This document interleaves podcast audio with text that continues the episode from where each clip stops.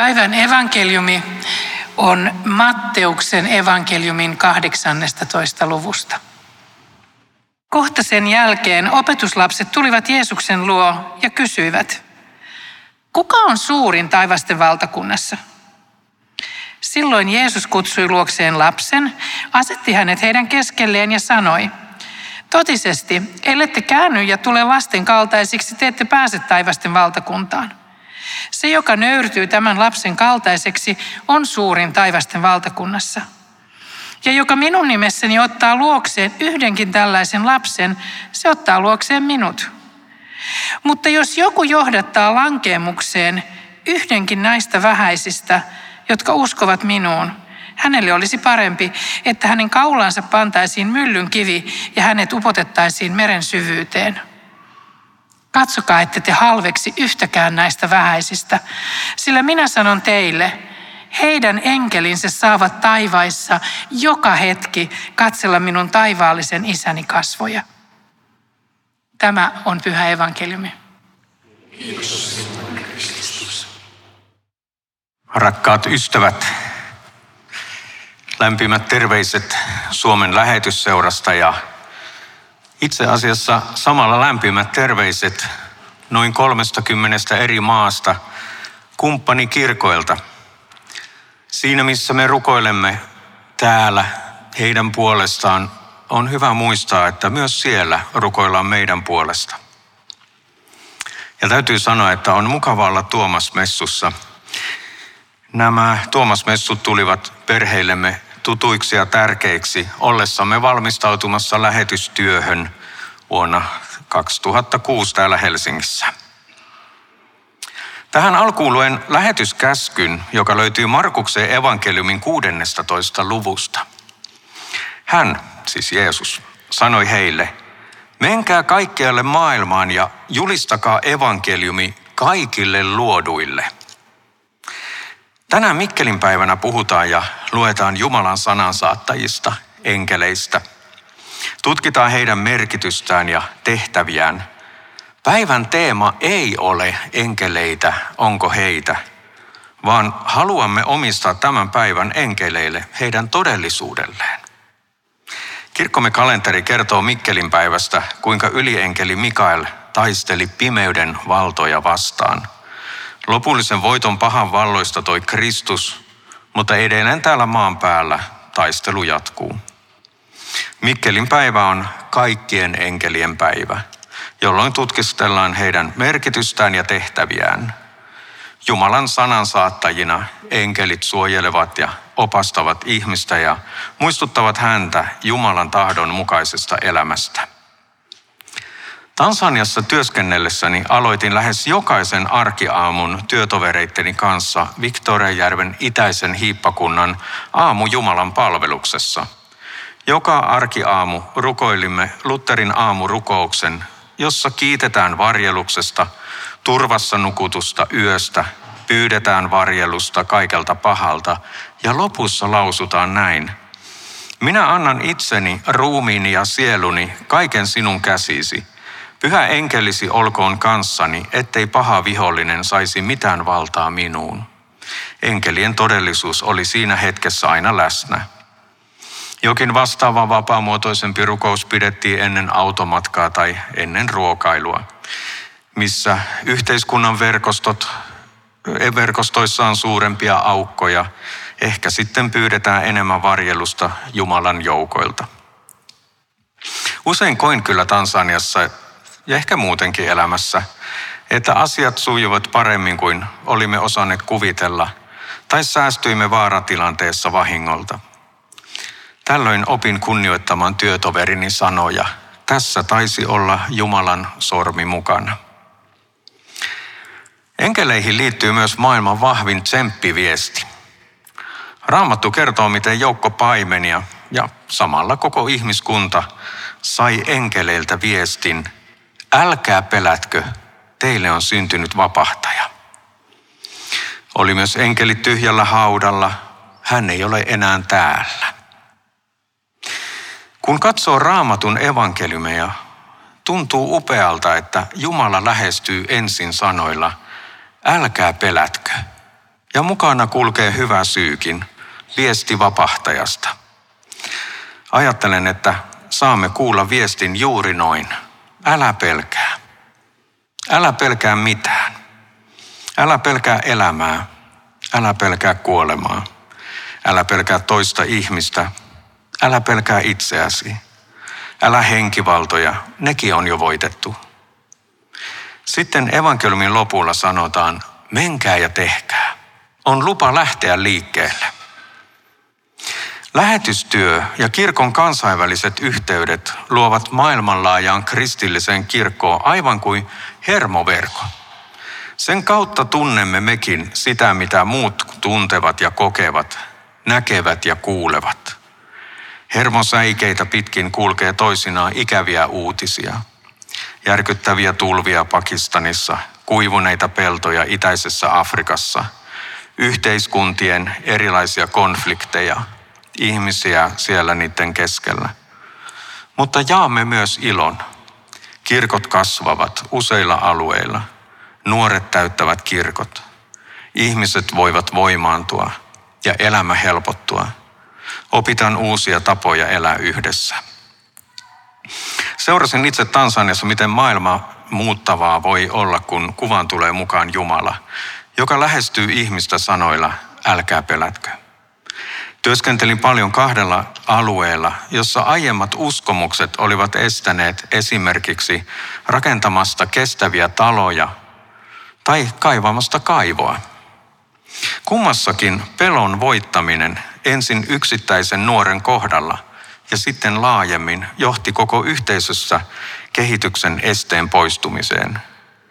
Ihmiset olivat vapaampia kohentamaan olosuhteitaan ja sen myötä tarttuivat toimeen. Tällä hetkellä on meneillään ekumeeninen luomakunnan aika rukousjakso. Reilu viikko sitten oli tasauspäivä, johon liittyvä kampanja muistuttaa maailman epätasa-arvosta ja mahdollisuudestamme tasata paremmin.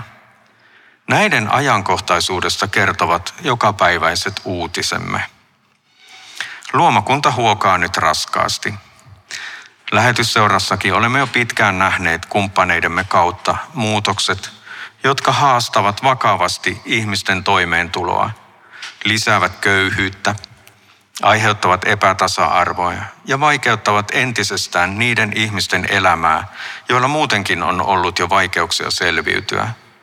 Tansaniassa ilmastonmuutoksesta puhuivat tavalliset ihmiset teekuppiensa äärellä, mihin Kilimanjaro-vuoren lumet häviävät – miksi meidän alueella ei enää sada. Oli myös muuttoliikettä, sen myötä karjan kasvattajien maanviljelijöiden aluekiistoja. Luonnolla ja sen jokaisella osalla on ihan itsessäänkin oma arvonsa, oikeus olla olemassa. Tiedämme luonnon alueiden pirstaloituvan, vähenevän, köyhtyvän ja katoavan. Miksi oikeastaan olemme tällaisessa tilanteessa? Ympäristön tila johtaa kysymään, mikä on meidän kokonaiskuvamme maailmasta. Ja siksi haluankin kysyä teiltä tällaisen kysymyksen, että mitä ajattelette, missä luonto alkaa? Missä luonto alkaa? Tässä kohdassa minun tekisi mieli viedä meidät kaikki tuonne ulos Ehkä istuisimme jonkun puun juurella ja kuten nuoret seurakunnat ennen kylänsä kirkkorakennuksen valmistumista Tansaniassa istuvat puun alla Jumalan palvelukseen. Saattaisimme mennä järven rannalle, katsella sen leppeitä laineita tai kohisevia aaltoja. Istuisimme rantahiekalla. Ehkä saman tapaan istuivat Jeesuksen opetuslapset palattuaan kalastamasta. Katselisimme järveä, joka ruokkii meidät. Ehkä olisimme paikassa, jossa voisimme täyttää mukimme tai kuksamme suoraan purosta ja juoda janomme. Tai ehkä katsoisimme, kun kastemaljan nostettaisiin kirkasta vettä ja joukko uusia ihmisiä kastettaisiin tähän maailmanlaajaan kristittyjen sisarusparveemme. En voi tietää sinun sielusi maisemaa, sitä paikkaa, jossa olet levossa, jossa on tilaa hengittää, jossa saat olla – Siksi on paras, että matkustat sinne itse, nyt voit laittaa pieneksi hetkeksi silmät kiinni ja käydä siellä paikassa, missä sinä olet levossa.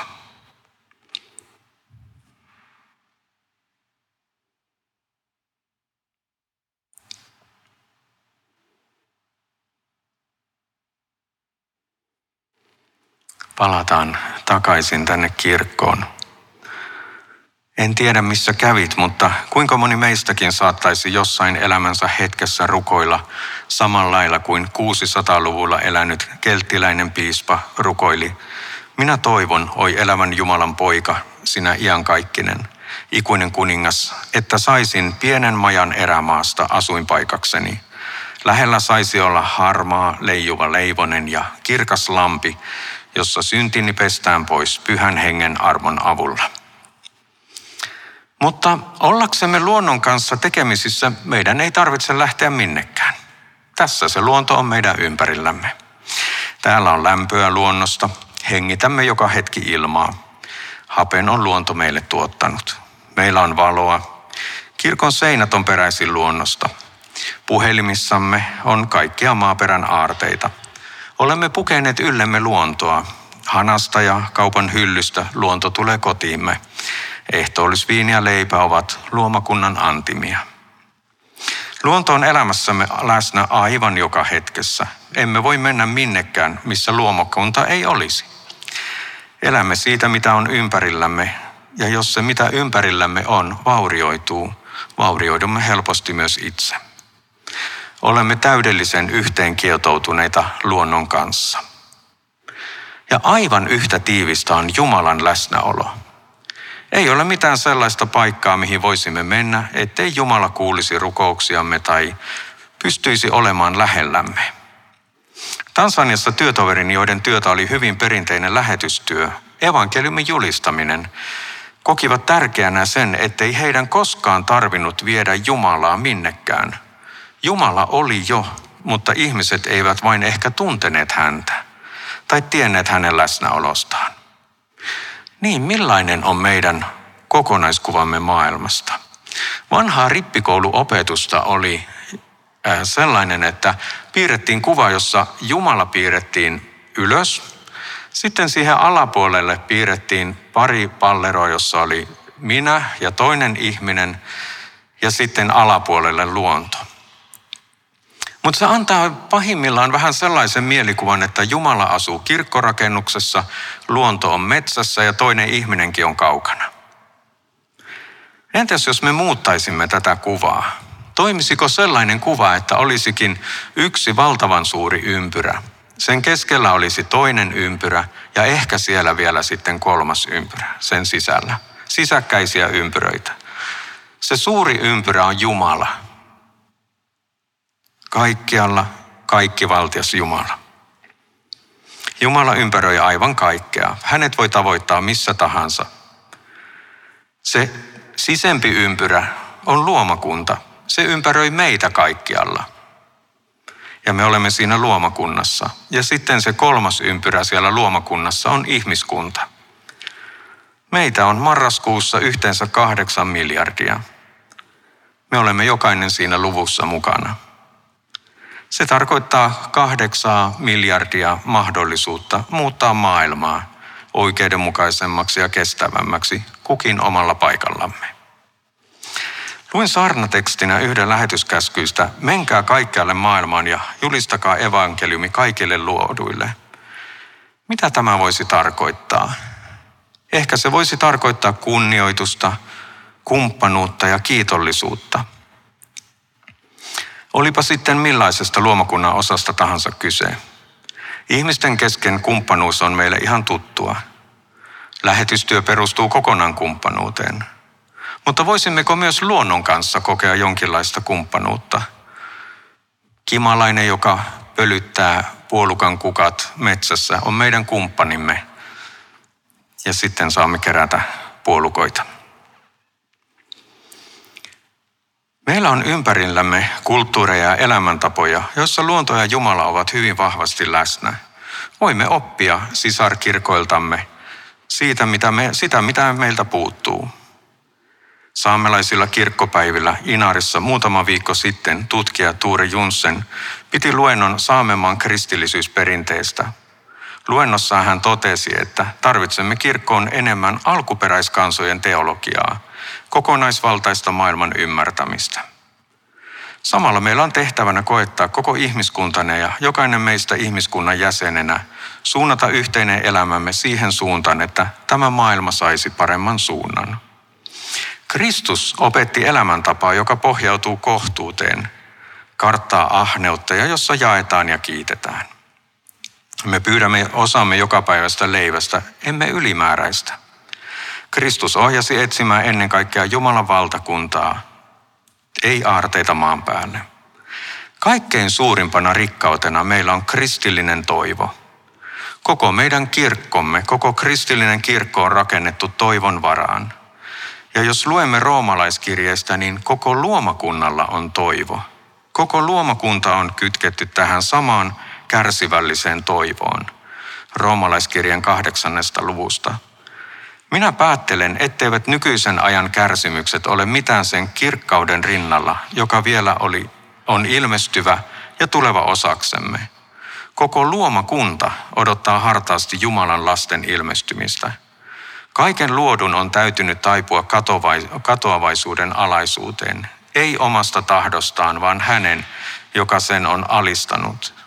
Luomakunnalla on kuitenkin toivo, että myös se pääsee kerran pois katoavaisuuden orjuudesta Jumalan lasten vapauteen ja kirkkauteen. Luomakunnalla on toivo, kristikunnalla on toivo, meillä on toivo – Lähtekäämme rohkeasti liikkeelle tämän toivon kantamana rakentamaan maailmaa, joka kestää vielä tulevillekin sukupolville. Meillä on tehtävä viedä toivon viestiä myös eteenpäin. On rohkaisevaa ajatella, että Jumala on toiminut aina muuttuvan maailman keskellä. Siinä tutuimmassa lähetyskäskyssä Jeesus lupaa meille, ja katso, minä olen teidän kanssanne kaikki päivät maailman loppuun saakka.